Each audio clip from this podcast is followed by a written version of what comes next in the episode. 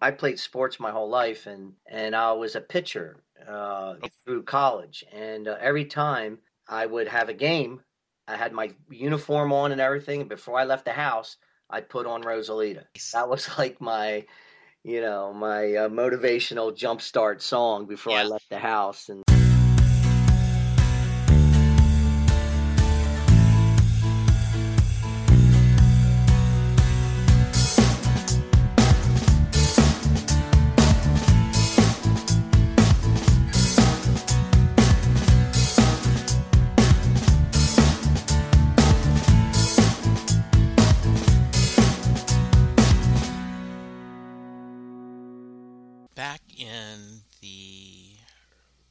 September of 2015.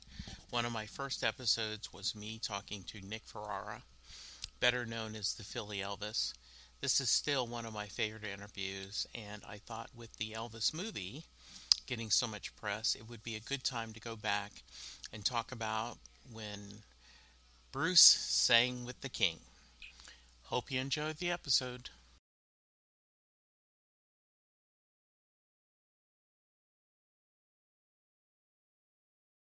Hello, everyone, and welcome to another episode of Set Lusting Bruce, the podcast all about Bruce Springsteen, his music, and mostly his fans. I am Jesse Jackson, and I am thrilled to have a somewhat famous Bruce Bud on the show today. Bruce Bud, introduce yourself. Jesse, hey everybody. Uh, my name is Nick Ferraro, and I guess uh, most Bruce Buds know me as the Philly Elvis. Yes, indeed. It was. Uh, what's funny is I was. We were sitting on the porch yesterday. It's unseasonably cool here in Dallas. It's only in the 80s, and my wife and I were enjoying a Friday afternoon, and I said, "Oh, and I'm I'm interviewing the Philly Elvis on the podcast." She goes, "Huh?" I said, "You know, on from the film, the one." And she goes, "Oh yeah, wow, that's pretty a big deal." And I go, "Yes, it is. I'm excited."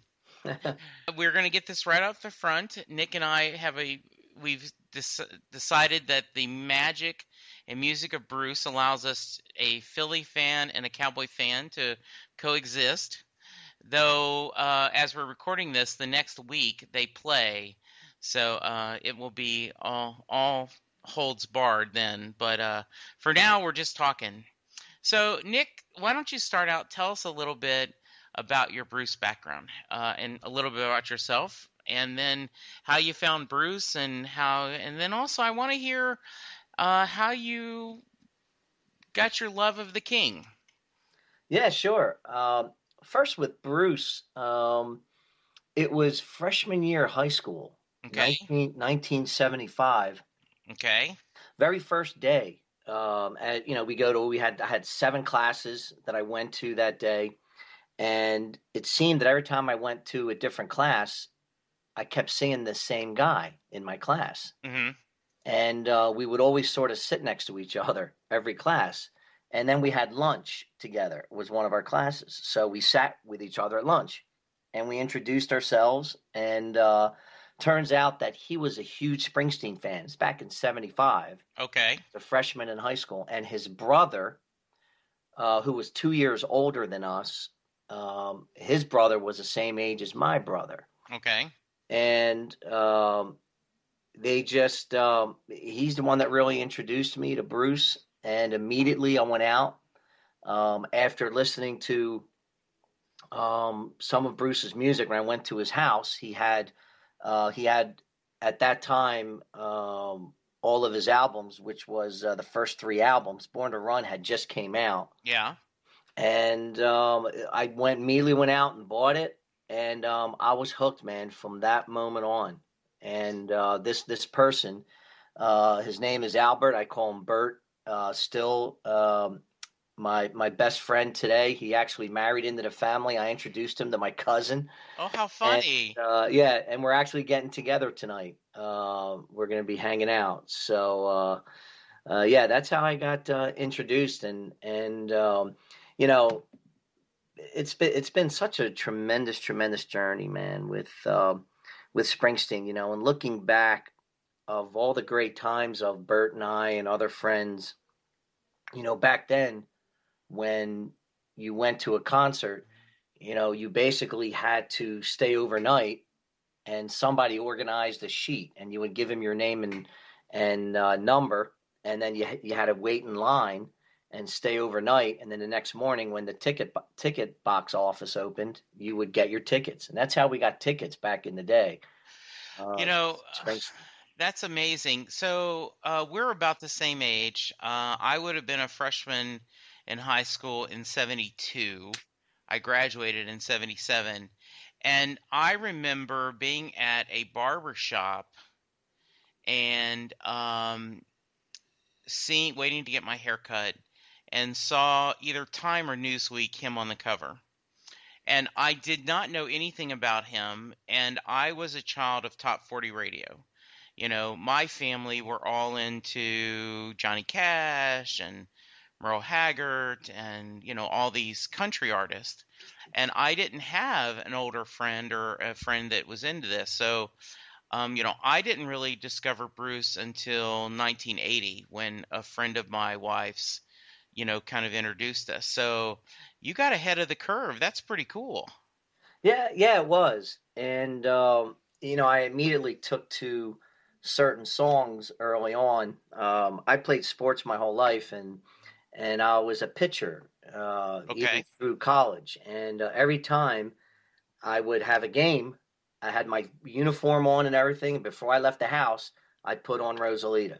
Oh, nice. That was like my you know my uh, motivational jumpstart song before yeah. I left the house, and and um, so yeah, um, so um, so early on, I mean, um, I actually um, Albert, but my buddy Bert and his brother. Mm-hmm. Um, and a couple other people had tickets to see Springsteen in 1978. Okay. Darkness tour. And I begged my mom I wanted to go. She wouldn't let me go. So, Nick, set the stage. This year 16, maybe? I'm trying to do the uh, math in my head. I was, uh, I well, I was just about turning 17. I was okay. still 16 when that concert happened. At this point, Nick is going. I was assured there'd be no math on this podcast, but yes. Okay, so you're 16, 17, height of teenageness. Right. Okay and uh, you know, I you know my my dad was a sergeant in the Marine Corps, and uh, right. uh, being a sergeant in the Marine Corps and an Italian family, um, it was pretty strict in my household. Yeah. And uh, so uh, yeah, so unfortunately, I didn't um, I didn't make it, and uh, and graduated high school with a huge, huge you know Bruce fan, um, and then between high school and college that summer. Uh, mm-hmm. We actually went to um, Front Street in Philly, okay. and this was before they built up all the bars. Now this was this was 1979, and and me, Bert, and Billy, our other yeah. a very close friend, uh, we would go there and park and sit on top of the roof of our car of Albert's car, and um, we'd be playing racing in the street because they'd be racing. This is like at midnight. Sure and um and I, you know racing in the street every time i hear that song i just you know vision those back of that. such a great yeah such a great time in my life you know uh yeah. being with close friends and and um experiencing that moment so nick are you uh you grew up in the philly area yep born and raised in south okay. philly oh, very nice um yep so hence the uh, huge eagles fan and Yes. Using flyers and so on. Yes. Uh, um, on a quick side note, one of my best friends, uh, Gina, um, actually moved to Philly. Uh, to she had met a guy. Uh, we we we all worked for the same company, and he was a field technician. She worked in customer service, and she kind of talked to him, and he had visited Dallas and they had gone on a couple of dates and she'd gone to Philly and met a couple of dates. So she decided to move to uh, Philly and stayed there, gosh, seven or eight years and then moved back. And so, um, and she's proof that a mixed marriage can work. He is a diehard cowboy fan. He is a diehard, I mean, you know, you know, bleacher type Eagle fan. I mean, he I have seen him at games where I mean, you know, he's just the Cowboys were blowing them away, and then when the Eagles scored late, he started cussing the Eagles. Why are you bringing that crap now? And and then just I mean, he's just total Philly. Right. And so uh, when they had their daughter uh, for um, the baby shower, I bought a Dallas Cowboy and a Philadelphia Eagle baby blanket, and my mom sewed them so that when you flip it, one side's Cowboys, one side's uh, Philly. Ah, nice. And it was, um, and and the story, of course, is they kept waking up the baby because they would go in and flip, you know, the side. Because uh, you know, I said Uncle Jesse, you know, is is not going to take sides, and and uh, so that's wonderful. That's great. That's funny. Yeah. Um. So, um, man, I I just love the idea, you know, because I'm a fairly new fan, becoming obsessed. I love that this is, you know, Bruce has been the music of your life. Yeah, no doubt. Um, I went to uh, freshman year. I went to college, and uh, then the River came out. Yeah. It was an anticip. Oh, by the way, too in yeah. uh, in high school, mm-hmm. um, my friend Bert, his brother Ralph, um, hooked us up with uh, bootleg um, uh, tapes. We had cassette tapes, bootlegs of Bruce Springsteen, and back then like you never were able to get any type of live Bruce Springsteen music, and that's why today, yeah, I'm so appreciative of E Street Radio um, because you know such a, at your fingertips with E Street Radio and YouTube and everything at your yeah. fingertips, you can pull up any just about any live performance it, of Bruce Springsteen. It really is a magical time, and and to have the um, you know, I love that on the BruceSpringsteen.net, you know, they have all the last tour, sh- you know, shows you can download, and then they're doing the different shows from uh, different eras, and and it's so much fun. I I drove to Atlanta uh, over before Labor Day weekend, Dragon Con is this huge science fiction convention that I try to go to every year. And this year, instead of flying, I drove. So it's like a 13 or 14 hour drive. Oh, wow. Um, so um, I listened to a, a podcast that I got to get these guys on. They're two friends that are in their 20s. They do springtime for Springsteen. Hmm. And they basically, the premise is you're stuck in a car with two friends who are not really Bruce Springsteen fans, but Bruce Springsteen is the only CD you have. And so they talk about it and they get everything wrong. I mean, they, but there is so much joy. And like when they love a song, they just, they love the song. They went through um, the New Year's Eve show uh, that was downloaded and went through each song talking about it. It, it, it was a lot of fun, but so it's getting pretty late at night, and so I put on the Melbourne show, and that got me the last three hours. Got my drive. I'm just pumping nice. the songs, and I'm just playing it loud, and oh yeah, you know, just it is, it is just a magical time that we get to hear all that. Well, this was this was the late '70s, and yeah. and at the time, as I mentioned, I didn't, I I, I, I had a chance to see Springsteen. I didn't because I wasn't allowed, but I was able to listen to uh, the Passaic, New Jersey, uh, the one in L.A., the Rock at the Roxy, Cleveland, yeah. uh, the San Francisco show. I think it was Winter Winterland or Winter Wonderland or something like that. And I was able to he, to really understand, um, you know, how he was live and yeah. and what that meant and everything. And I was just so so so excited to see him. And when the River came out uh, he set the tour dates, and I did finally see him for the first time uh, December eighth, nineteen eighty, at the Spectrum. Nice. And I was with, the Spectrum in Philly, which mm-hmm. is which, which, no longer exists. They tore it down, but yeah. Um, and we'll talk about that a little bit later. But uh, mm-hmm. uh, but yeah, uh, I, of course I went with Bert and uh, some friends and family. And if you recognize the date of December eighth, mm-hmm. nineteen eighty, it was the night that uh, John Lennon died. Wow. And um, and believe it or not, I I I could envision. I still have the ticket, by the way. I'll I'll I'll email, I'll uh, take yeah. a picture the ticket and send it to you. I still have the ticket. And uh, I remember exactly where I was sitting, first level. We were sitting catty corner from where uh, Clarence Clemons was, um, up in the uh, not on the floor but in the seats. Uh, but we were about maybe twenty rows up, caddy corner. Mm-hmm. And uh, I'll never forget when he first came on stage, man. It was tremendous. And as the show was going on, believe it or not, and this is the God's honest truth, I envisioned me being on stage with him, entertaining Yeah. and being a part of it. And you know, we'll talk later, but Yeah. tw- you know, many years later, uh, it, it actually happened at that same place, you know, at this Wow. spectrum. So yeah, but Uh, but that was did- just an amazing show. That was an amazing show. and um, you know, he did not. I assume he did not get word about uh, John Lennon being shot or anything on the show, right? You didn't find out till afterwards. No, he, uh, no, well, of course, you know, right back then, 1980, Yeah. December 8th, 1980, no one had cell phones or nothing. Right. So uh, nobody knew in the place. Uh, Yeah. People, my understanding Mhm. is that uh, some some of the people backstage knew of what had happened, Yeah, and they did not tell Bruce until after the show. sure. And you know, uh, folklore has it hmm that, and I remember when he did this uh, Yeah. during the show, he sang Point Blank. Right. and he was standing on the front of the stage and it was really dark except there was one spotlight i, I remember this right on Sure.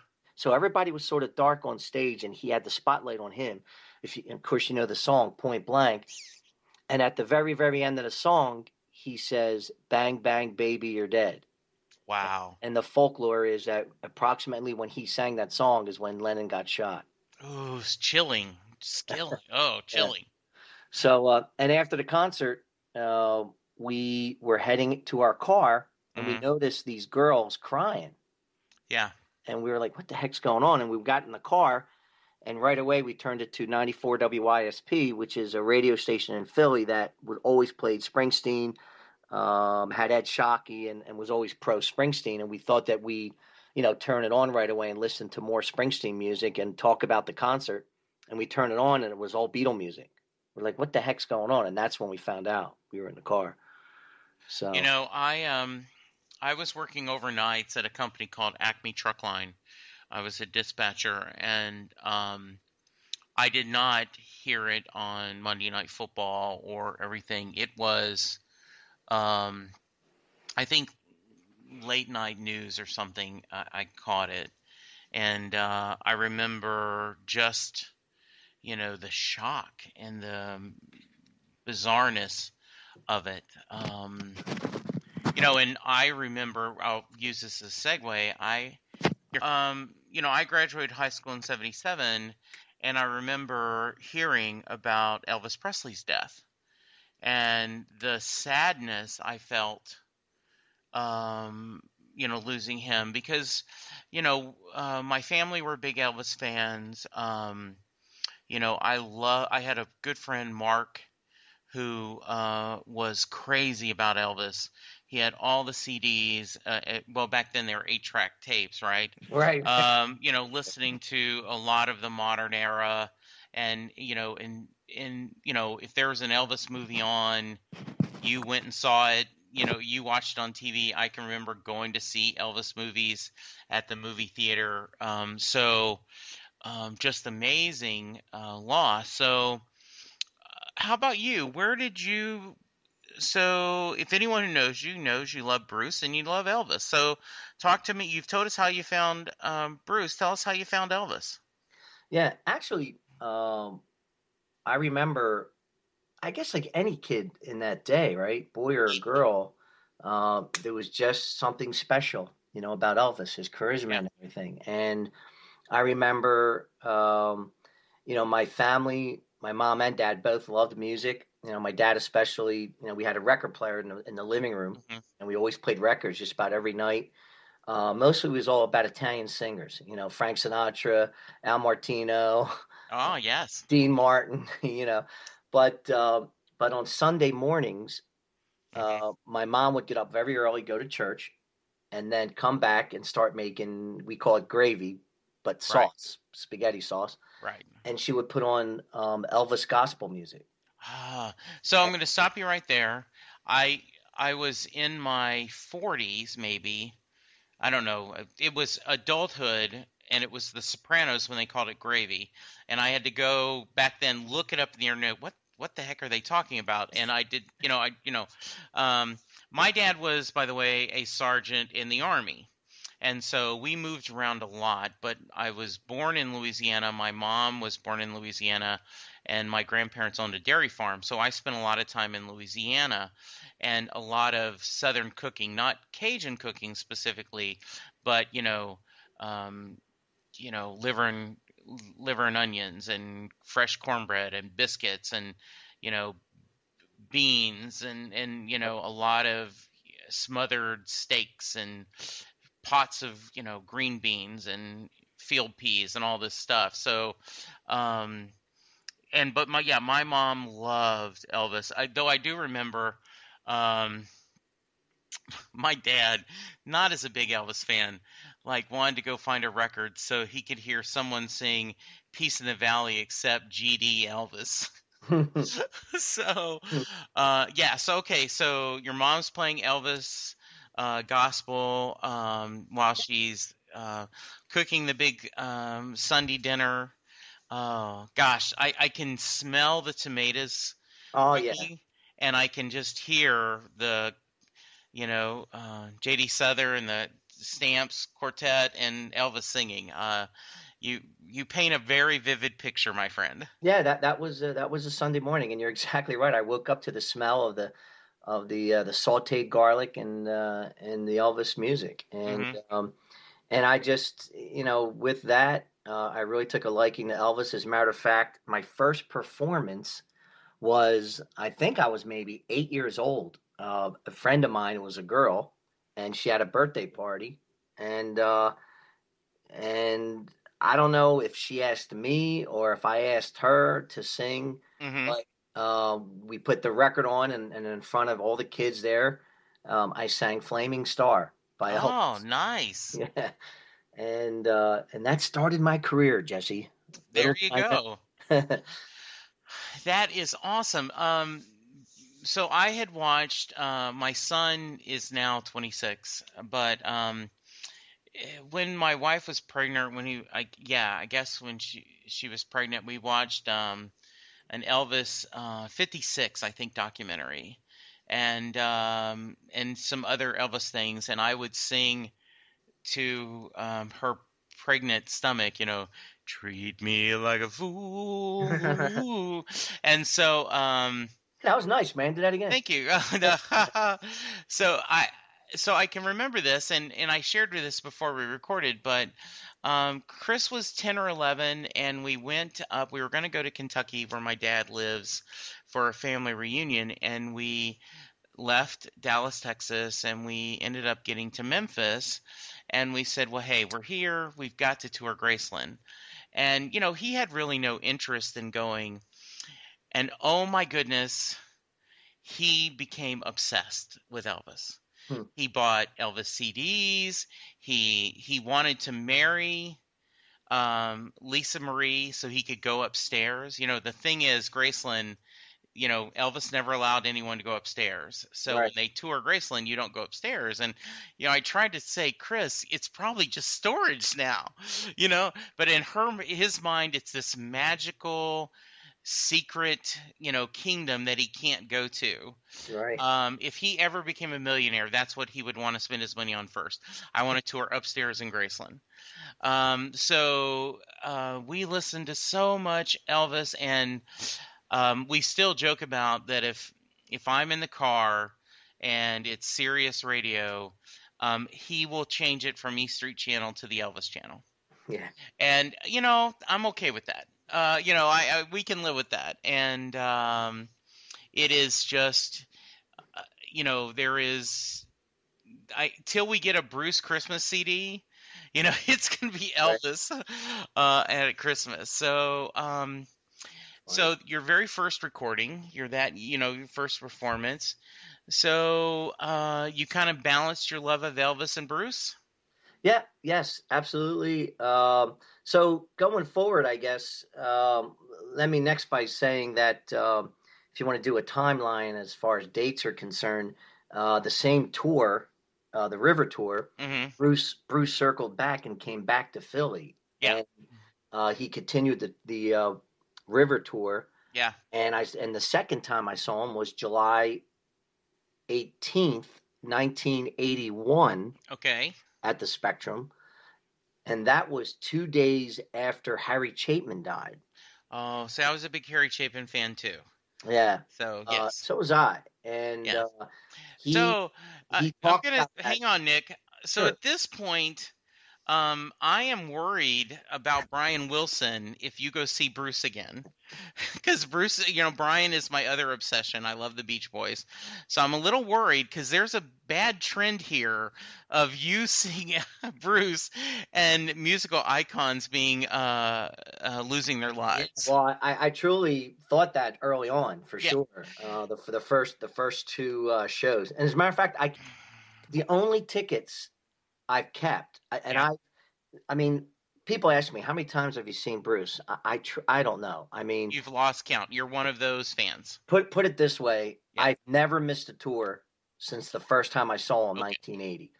And every tour that he went, I've seen him multiple times. So And I- that is the yeah. beauty of living on the East Coast. Um, you know, I, I I love living in Dallas, and there's a lot of advantages of this, but I am jealous of you know people in Jersey, New York, Philly.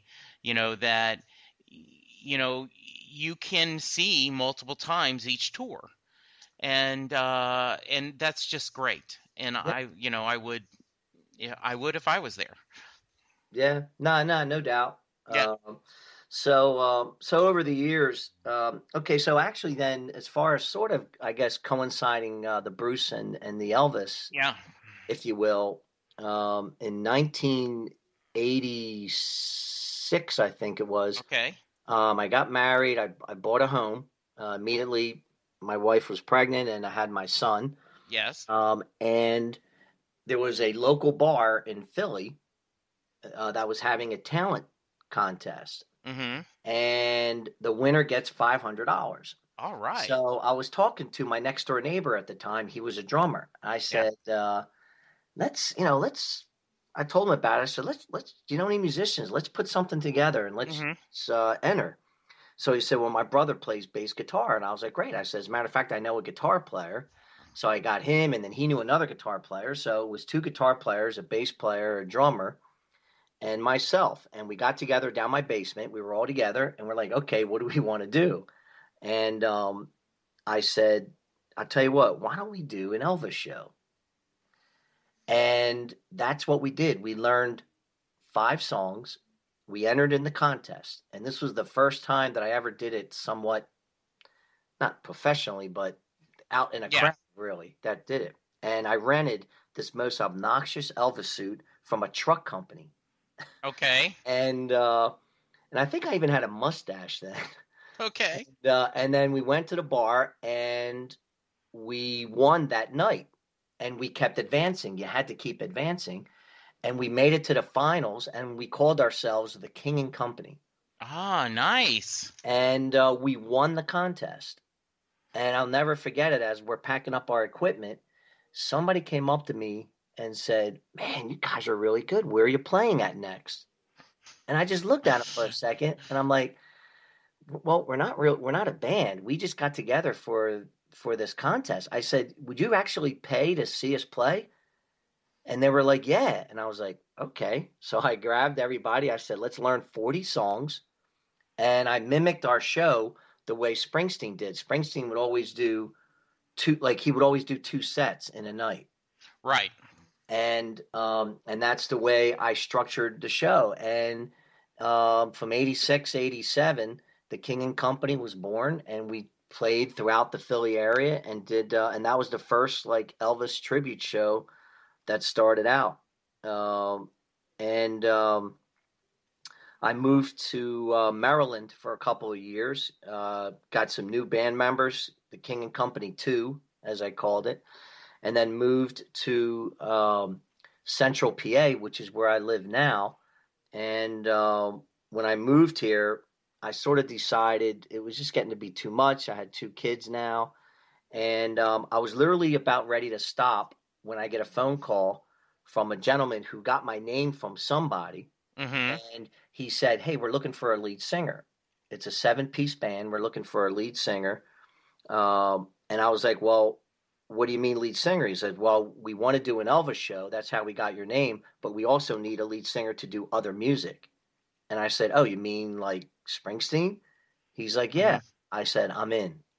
So throughout the '90s, I was with a band called the Fabulous Heartbreak Band, and uh, we did all types of music. We uh, we ended up playing on cruise ships. Uh, we opened up for the Coasters, the Drifters, the Platters, the Marvelettes, Bobby Oh, uh, that whole circuit. And we did the Elvis show, and then when we did dance music, we would do Springsteen and and everything. And that's what really catapulted me to to um, to entertaining. But all along that ride, starting um, actually in the '80s, I kept telling people, and mostly the Heartbreak Band, I said, one day I'm going to sing with Bruce Springsteen in front of thousands of people.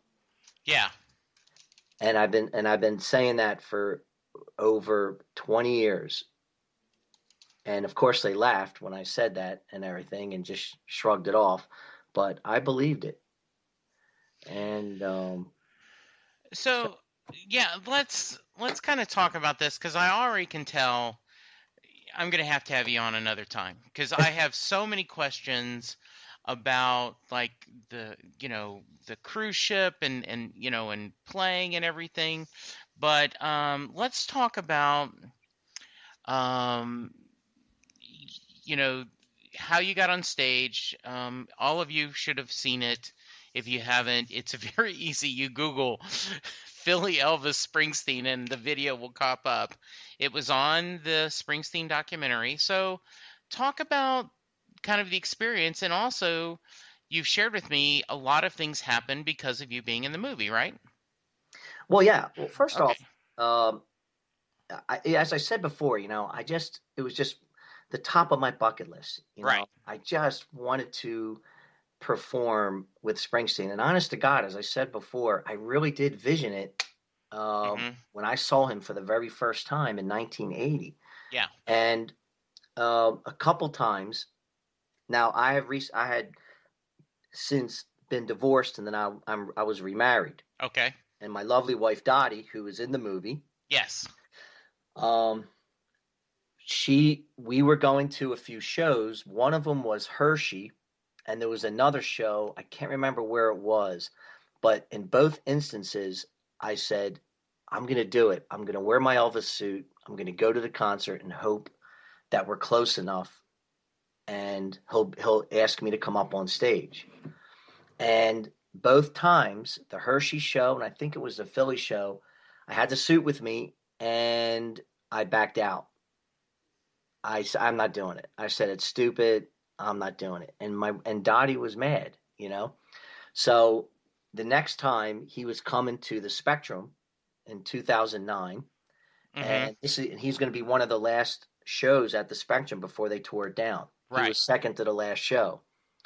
And she said, "All right, here's the deal. If you're going to bring your suit, promise me. Promise me you're going to go through with it." And I said, "I promise." So we went to Florida to visit my brother, and then we flew into Philly that Monday morning. We stayed at the hotel right at the sports complex there, and uh, we had tickets on the floor. And we had to go, as you know, for the uh, drawing.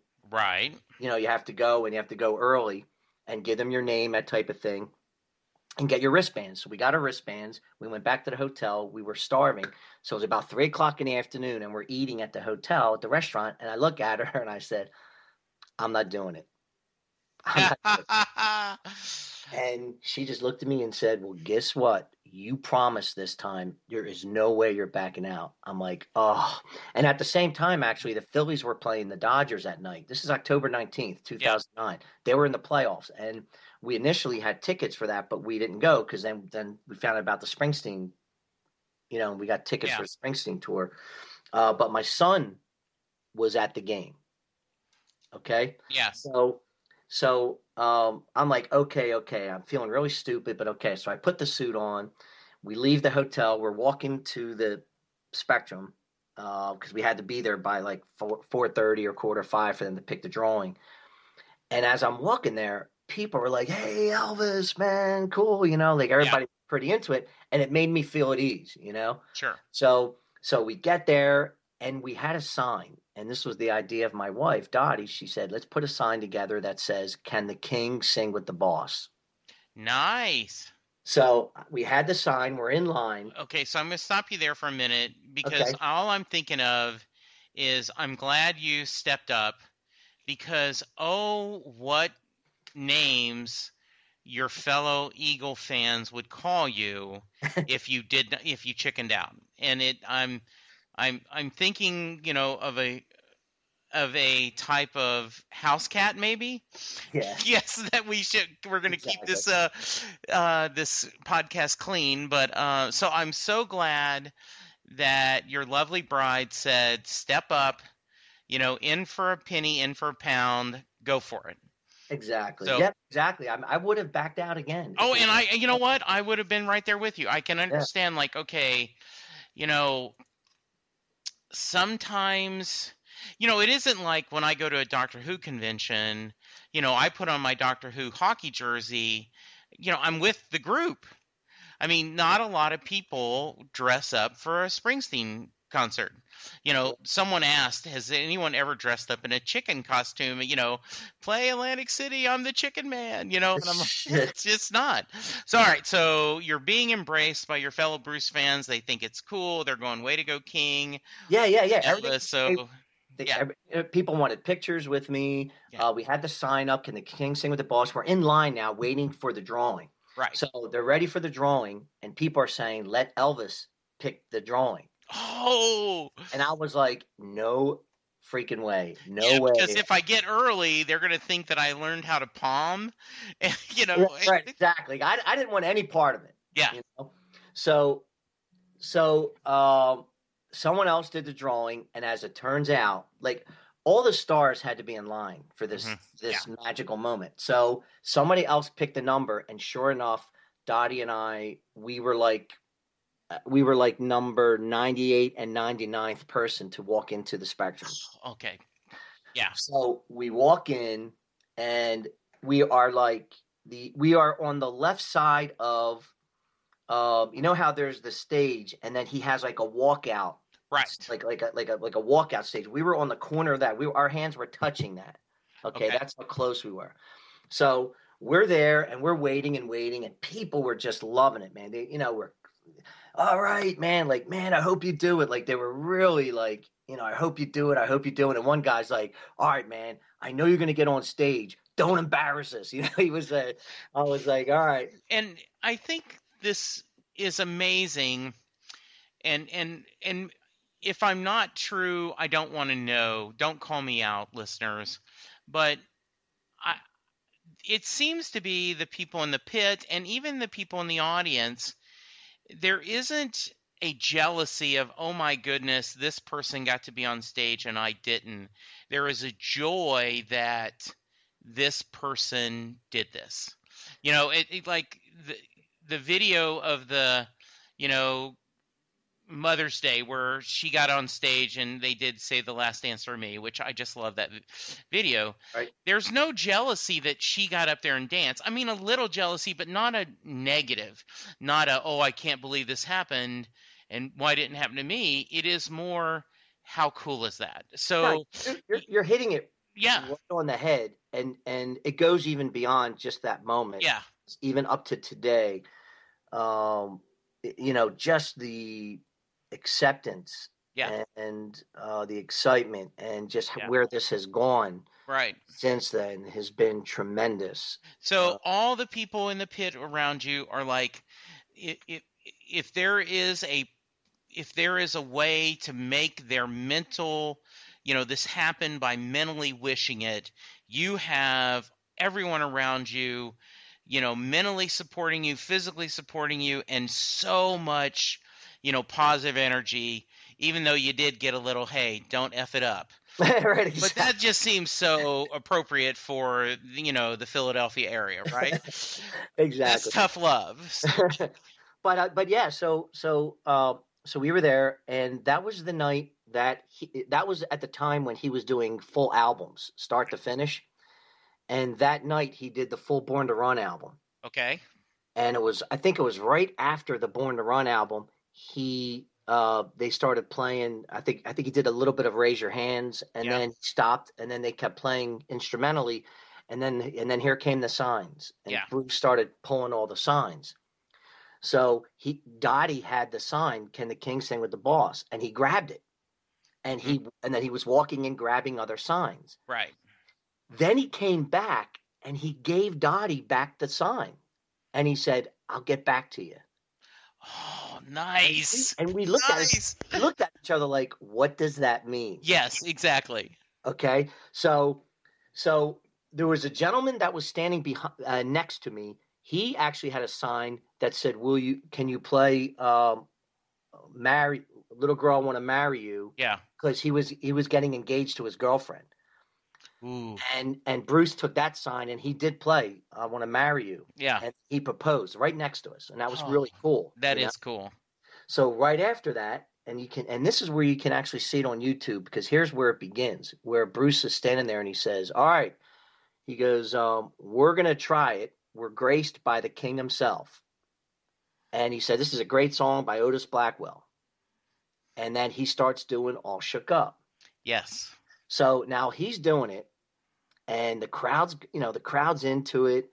The camera guy is right in my mug. Yeah. So the big screens at the Spectrum, I'm on the big screen. oh, So now everybody can get a very good close look up, look at me, right. and you can feel the buzz in the crowd. Like you can just feel the energy, and everybody and everybody's having a great time during Bruce while Yeah. he's singing. I'm dancing and singing in front of the camera, so I'm like mouthing it as everybody sees Yeah. me. At the time, I remember thinking to myself, you know what? He's not going to call me up, but that's okay because it already has been one of the greatest nights of my life. Because prior to that moment, Yeah. during the show, all the band members were joking with me, Clarence and Yeah. and Steve Van Zandt and and uh, who kept pointing at me across the stage because we were like in front of near Yeah. Clarence and Nils Lofgren. Oh my God, Nils was joking with me all night. Um, it was just a, it was just a great, already a great night. And I, Yes. was- and I was accepting the fact that he wasn't going to call me up, but it was still was fantastic. Yeah. You're going. Okay. Don't be greedy. Right. You know, he he told your lovely bride, "I'll be back to you." You've had the band uh, joking with you. You've gotten all your fan, you know, all your fellow Bruce buds around there feeling your, you know, supporting you. You've been on the big screen dancing. He's done an Elvis cover. Um, you know, even gave roots. You know, gave credit to the original artist, and so this is, yeah. At this point, you're going, okay, life's pretty good. Right, exactly. And I've never been that close to a Springsteen concert. Yeah. I'm right there. So everything was just so, you know, phenomenal. So all of a sudden, I'm hearing like, okay, King, come on up. I, I was like, what? And I looked, and then and then all I felt was people like picking me up because the stage was really high. Yes, I could tell that. and and they were picking me up. And i re, and this is the one uh, i don't remember too many things during that whole episode on stage. I really don't it's so surreal. But the one thing i do remember and when i see it on video I, I just like look at it and shake my head a little bit because i remember as i was trying to get up on stage i see this hand in front of my face and i look up and it's bruce putting his hand out to help me get on stage and i remember saying to myself don't touch his hand i can do it myself Yeah. I don't know why. I think it was out of respect. Yes. Like I didn't want to touch him. You know what I mean? I- Sure. It was it was that type of thing. So this is crazy. I don't know what's going to happen. So I stand up on stage. I'm like literally right in front of him. Yeah. and he hands me the mic. And the band's playing and I'm like, "Okay, this is it." yes. So I start singing all shook up. Yes. And- and I turn around and not knowing, not seeing anybody on stage. Yeah. 'cause I'm focused now on the crowd. right. But it was after the fact that I saw the video that I then things really started p- coming together, all the pieces of the puzzle. Yeah. Once I saw the video, but he, I grabbed the mic, and now I'm singing, and and just it was just an amazing moment. The crowd's going crazy. I'm Right. seeing this. I'm here. I'm at the Spectrum where I first saw him many years ago, and here I am standing at the same place with Bruce. Yes. It was just an amazing moment. And as I'm singing, I remember as I kept going that the excitement, whatever, but I think I was standing in front of Clarence then, and all I heard was like Max's drum Yeah.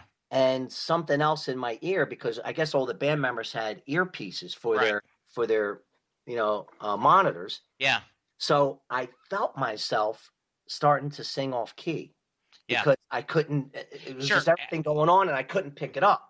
I will tell you, um, I have not sung professionally. You know, I, I've only sung, you know, in choir and you know different things. But um, I've I have a lot of friends who are, and it said, you know, you can't heal yourself, and so the monitors really do help you kind of keep going. And so, you know, there's all that noise, and you're just with no monitor or anything. I can imagine. Yeah, yeah. I mean, I I performed for years. You need monitors. you Yeah, know, and- absolutely.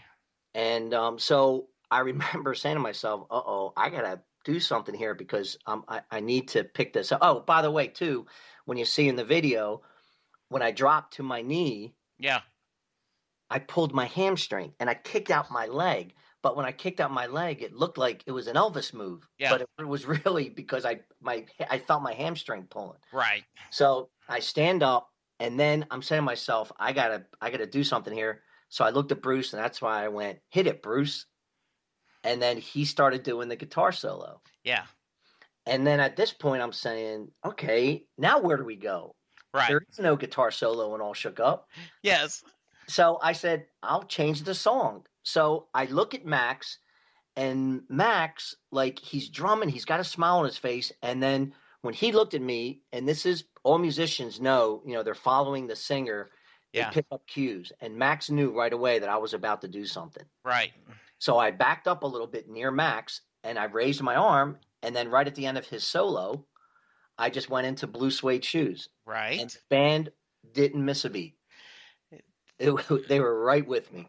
there is it, it is amazing and and i i'm going to tell you right now i'm you know i am a gushing fanboy of the e street band you know when you see the signs they pick up and you know uh, the example i give all the time is you know jole blon they had not planned it they had not toured it they was there in melbourne and you know and you know they soozie does a violin uh, solo and the accordion. I mean, just this, you're like, how can they do that? So, you know, here's a perfect example, right? You're doing blue suede shoes and they switch immediately and you're rolling.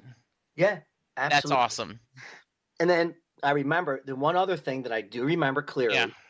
is as I'm singing it in the corner of my eye, I see Yeah. Bruce coming to me, and I remember saying to myself, as I'm singing, looking at the crowd, saying, "Uh oh, Nick, I think you're done." Yes. and and Bruce comes up and and and I say and I say, "Take it home, Bruce." I give him the mic, and Yeah. he says, "Elvis has left the building." Yes. So I, I give my bows, you know, Yeah. I bow to the crowd, I bow to the E Street Band. And when I jumped off stage, this was the point you made earlier. People just mobbed me yes. and I couldn't find Dottie. Yeah. And it was like the Rocky movie when, you know, Rocky's like looking Yeah. for Adrian, you know, I'm Yeah. like looking. Dottie. Yeah, looking. And then I finally get to her and we hug and it's just like, oh Yeah. oh my God, you know, the dream came true, you know? Yes. And then I look up, and then he's at the point where he says, The Philly Elvis, the Philly Elvis. And then he says, I have no idea where the FE came from. Yes. I love that. And I think he says that to show everybody that this was not planned, Yes, I think so too. you know? So, okay, so so real quick, and I, so so we're there the rest of the show, and it's just amazing. And the Yeah. show's over, and it took forever for us to get out of there because so many people wanted pictures. Oh, from from I imagine you. I I'm. I have said this many times, and I will say it many times. Uh, uh, with all, um, with all respects to Disney, the happiest place on earth is a Bruce Springsteen concert. No doubt. And so you're already feeling higher than a kite. And then you've performed. So you have, you know that um, adrenaline rush you have after a show. You Oh, know, yeah. I do that when I do a panel at a comic convention. You know, there's this rush after you. And so you've got a double rush. You've not only you've seen Bruce, which is great in itself. Not only has he acknowledged you, but you've been on the stage and actually got to sing a couple of Elvis songs and he calls you out the Philly Elvis. So, you know, at this point you're going pretty good little night. yeah. Well, well, listen to this then. Then, and then it just gets, then it get, then it completes. Okay. Oh, by the, by the way, too, during, as I get on stage, my son, who I told you was at the Phillies game, Yeah. was texting my wife Dottie and Mhm. says, "Did my dad get on stage yet?" Ha ha. Yeah. Ah! And she goes, "He's up there right now." And he's texting back, "No way." Yeah, She's- no effing way, right? Yeah, it's like exactly. Well, he's at the game.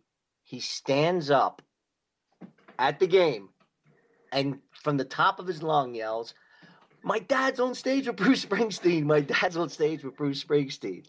He just couldn't believe it. So so we're like huge Philly fans, right? So we we finally get out of the spectrum. We're running to our hotel so we can catch the end of the game. Yeah. The Phillies game. So we get to the hotel. We're like on the top floor. We get to our room. We open up the the shades, uh, the, the the drapes, and right out of our window is the view of Citizens Bank Park, the open end, so we can actually see inside the park and hear the crowd from our stadium. It's the ninth inning. J roll is up. We put the game on TV. We can actually hear the crowd through the window. hmm You got the game on. J roll hits the game winning hit in the bottom of the ninth. nice. Phillies win. They're doing fireworks out of our window. It was like, it was just like we just looked at each other like this was just uh, an unbelievable, amazing night. So the next morning, my phone rings. It was like eight o'clock in the morning. I'm like sore, tired, no voice, and it was my buddy. And he wakes me up the next morning, and I answer the phone, and the first thing he says is, all he says is, "What the hell did you do last night?" I'm like, "Who is this, Bill?" He's like, "Yeah." He goes, "They're talking about you on the radio, and you're on YouTube." And I was like, "What's going on?" And here, 94 WYSP, people were calling in saying that I was a plant. That that Bruce Vic that Bruce it was cool that Bruce had Elvis like they planned it. hmm And then I called the radio station. And I said, "Listen, I, you know, I'm I'm hearing uh, what's going on." I said, I introduced myself, and I said, I could tell you it wasn't a plant. Yeah.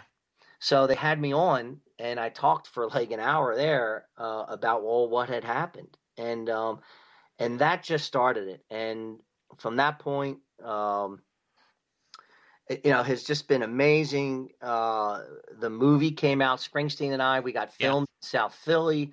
Uh, we were eating our favorite cheesesteaks. Uh, Yes. Luke's cheesesteaks. Um, and um, they had the premiere in New York. Uh, we took a limo uh, to see the premiere. We were invited to the premiere. We met the director and the producer. Um, actually, um, and I guess I'm trying to hurry because I know we don't have much time, but but That's there's okay.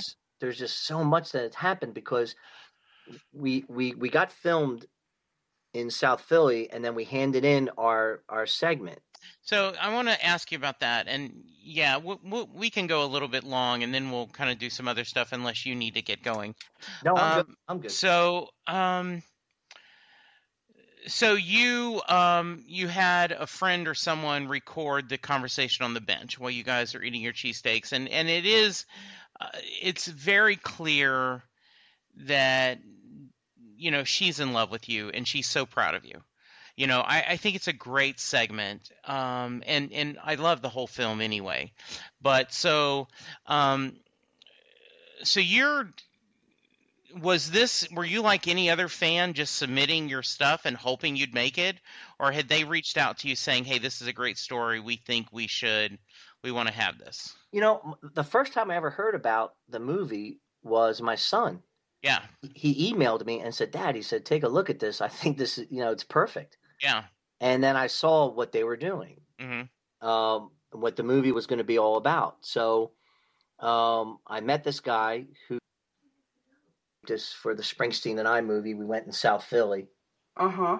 and uh, yeah, and, and videotaped us, and um, he uh, he put it together, and then when we send it in, they immediately responded, the producer, and said, "Man, this is exactly what we're looking for."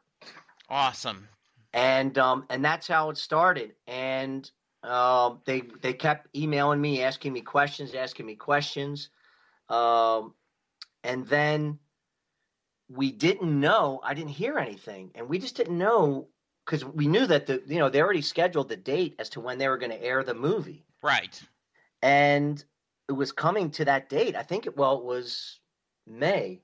hmm I think it was or the Mhm. first first week of June that I found out, and I found out because um, I went for a jog on a Monday. It was a Monday. It was the first Monday in was it May or June? I think it was May. It was Okay. May, first Monday in May of that year. Um, and I haven't heard anything yet from them. And um, I ended up going for a jog. And long story short, I basically had a mini stroke. And Oh, okay. And I went to the hospital and I was there overnight. And it wasn't until the next day with my iPad as I was checking out, and it was uh, a scary two days. Oh, And- sure. I can imagine. And I wasn't, uh, you know, my head wasn't, you know, a lot of thoughts then come into your to your head. And right before I was checking out, I see this email that I made the movie. Oh, cool. and they said you not only made the movie but we put you in the coming attractions that they released and they said we're sorry that we we, we waited so late but here's what happened and i don't know how much i could share with you i'm going to be real careful Okay. Sure. but i almost didn't get in the movie because there was a um, there was a I don't want to say this. Um, there was an there was an enterprise. There was a company, an organization. Elvis Enterprise. Yeah, I guess I could say it. Elvis Presley Enterprises Mm-hmm. that said you cannot put him in the movie because one of his resemblance of what I wore, Yeah. and two of the songs I sang, unless we're compensated. And what a and I know, and I, and, I, and, I, and I'm and I'm and that's why I, I so um so they went around and around and around and around. And um and they then because of what was being asked and everything of of uh what they were asking for finally people said look we then we're just not going to have him in the movie. And they've got to have him in there. And then they all agreed and they came to terms and that's why they um, once they released the coming attractions like the movie was right after they actually delayed them they, they delayed everything because they were fighting about that. Um, so i really really appreciated that uh, it was somewhat shared in the email and then you know when i was there at the uh, premiere was when you know i had some conversations. But um, i was so so happy. Uh, it just turned out great. It was a great premiere. I met people within the movie uh, like Lisa Purcell, uh, just a wonderful person, and and um, other people within the movie. Um, Teresa Martin and her son, uh, they were at the premiere as well. Mm-hmm. And then after the movie, um, they had a panel. Jim Rotolo was there from E Street Radio, Yeah. and uh, they had a panel. And uh, actually, uh, Rolling Stone magazine was actually vi- videoing it. They were streaming it, and the director was there uh, from England, and uh, they asked me to be part of the panel. There was like six of us. Nice. Yeah, I was asking the questions. This was after the movie shown, Mm-hmm. and they had a Q and A with the crowd. And uh, the very first question directed towards the panel was towards me, Mm-hmm. and the question was, uh, "We see that you were eating a cheesesteak in the movie. What was your favorite cheesesteak?" ah, nice. And uh, and then I them, yeah, I told him Tony Yeah. Luke's, and uh, so anyway, um, you know, just you know, because of all that, I- just can't begin to say I've met just wonderful, wonderful people within East Street Nation, like yourself. You know, I Yeah. mean, here we are.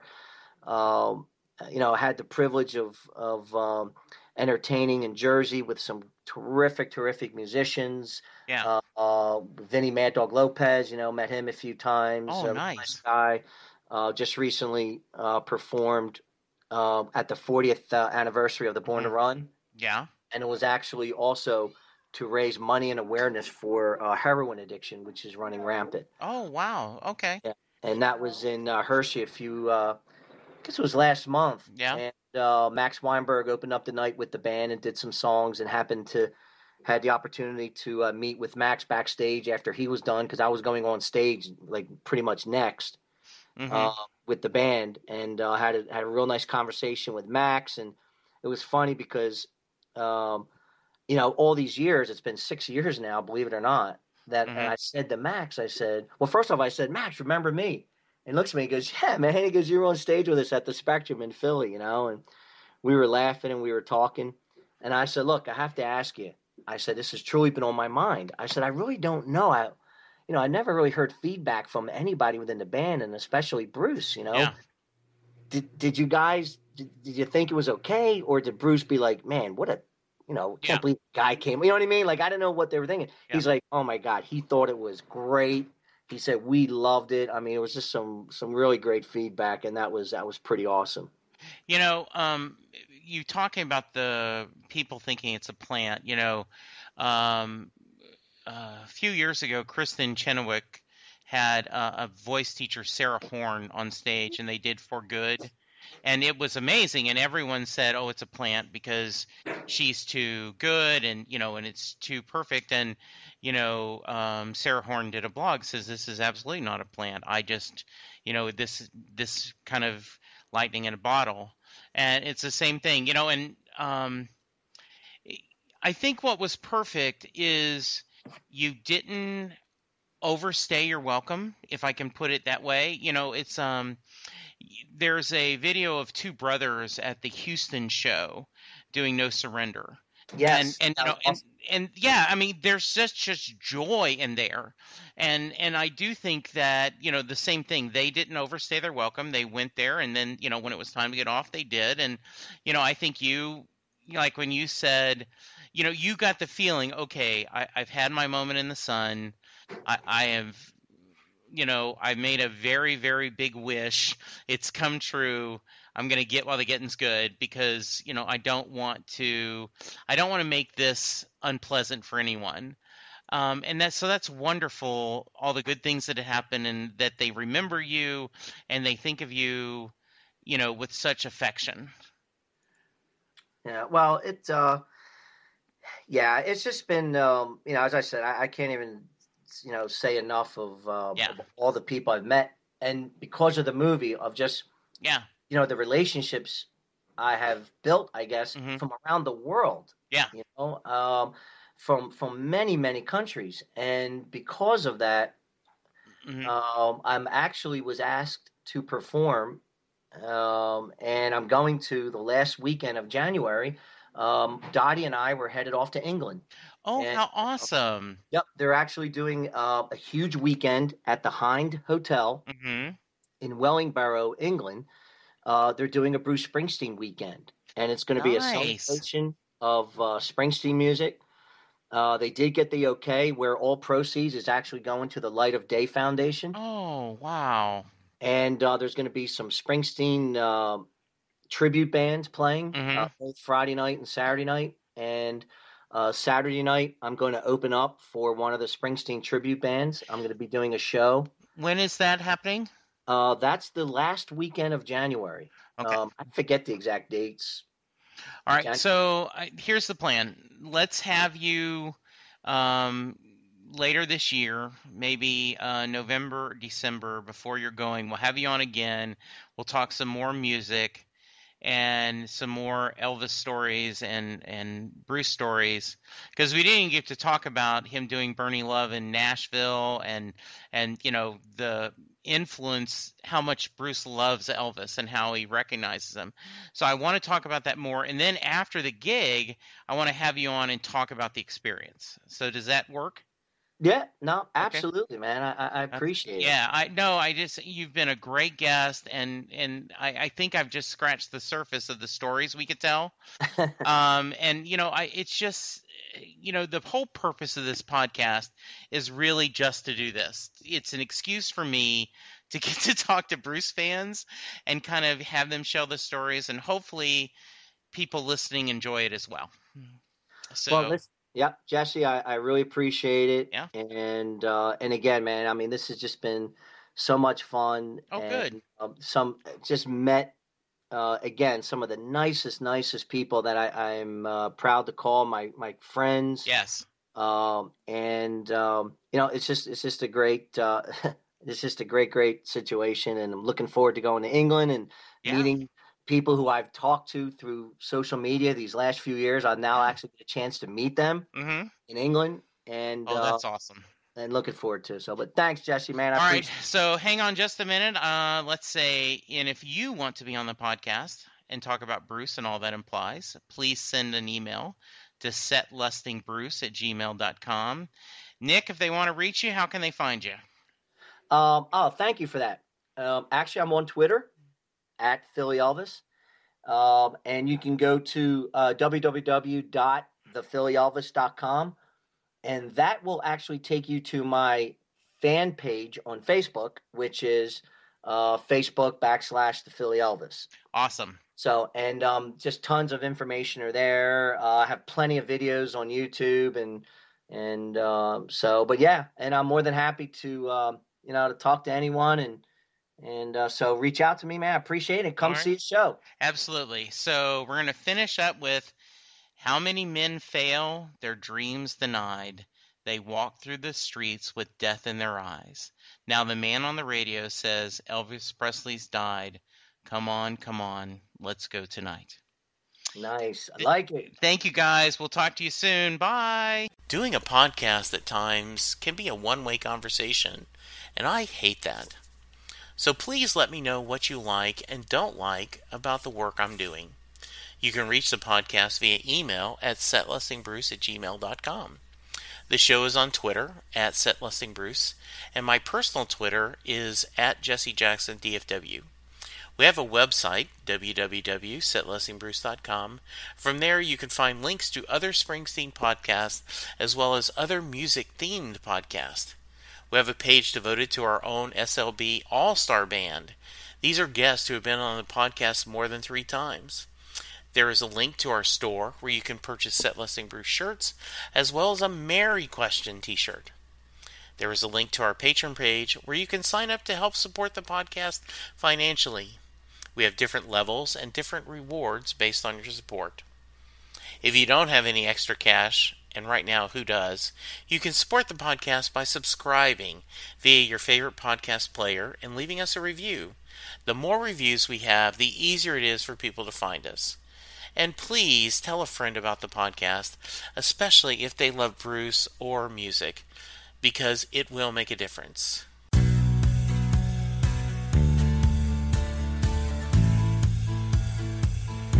You just heard the fun talking, hard rocking, music loving, album ranking, fan thinking, joy spreading, lyric reading, story sharing podcast that is the one, the only, Set Listing Bruce. The theme for Set Listing Bruce was written by David Rosen, used by permission. It's NFL draft season, and that means it's time to start thinking about fantasy football. FantasyPoints.com features industry leading experts and prognosticators using proprietary hand charted data to help you score more fantasy points. FantasyPoints.com is the place to go for whatever kind of fantasy football you play. Whether you play fantasy football, daily fantasy sports, or do a little bit of everything, Fantasy Points has the meticulously researched content to guide you to victory. And why wait for the fall? Fantasy Points also covers the new spring football league, the UFL. Join the guru, John Hansen, Scott Barrett. Joe Dolan, and other massive names in the fantasy football universe with an exclusive offer. Use code Pantheon for 15% off any fantasy points package, including the all in package, with access to every article, tool, and data nugget that Fantasy Points has to offer. That's fantasypoints.com and code Pantheon for 15% off at Fantasy Points. Fantasypoints.com, code Pantheon. Score more fantasy points.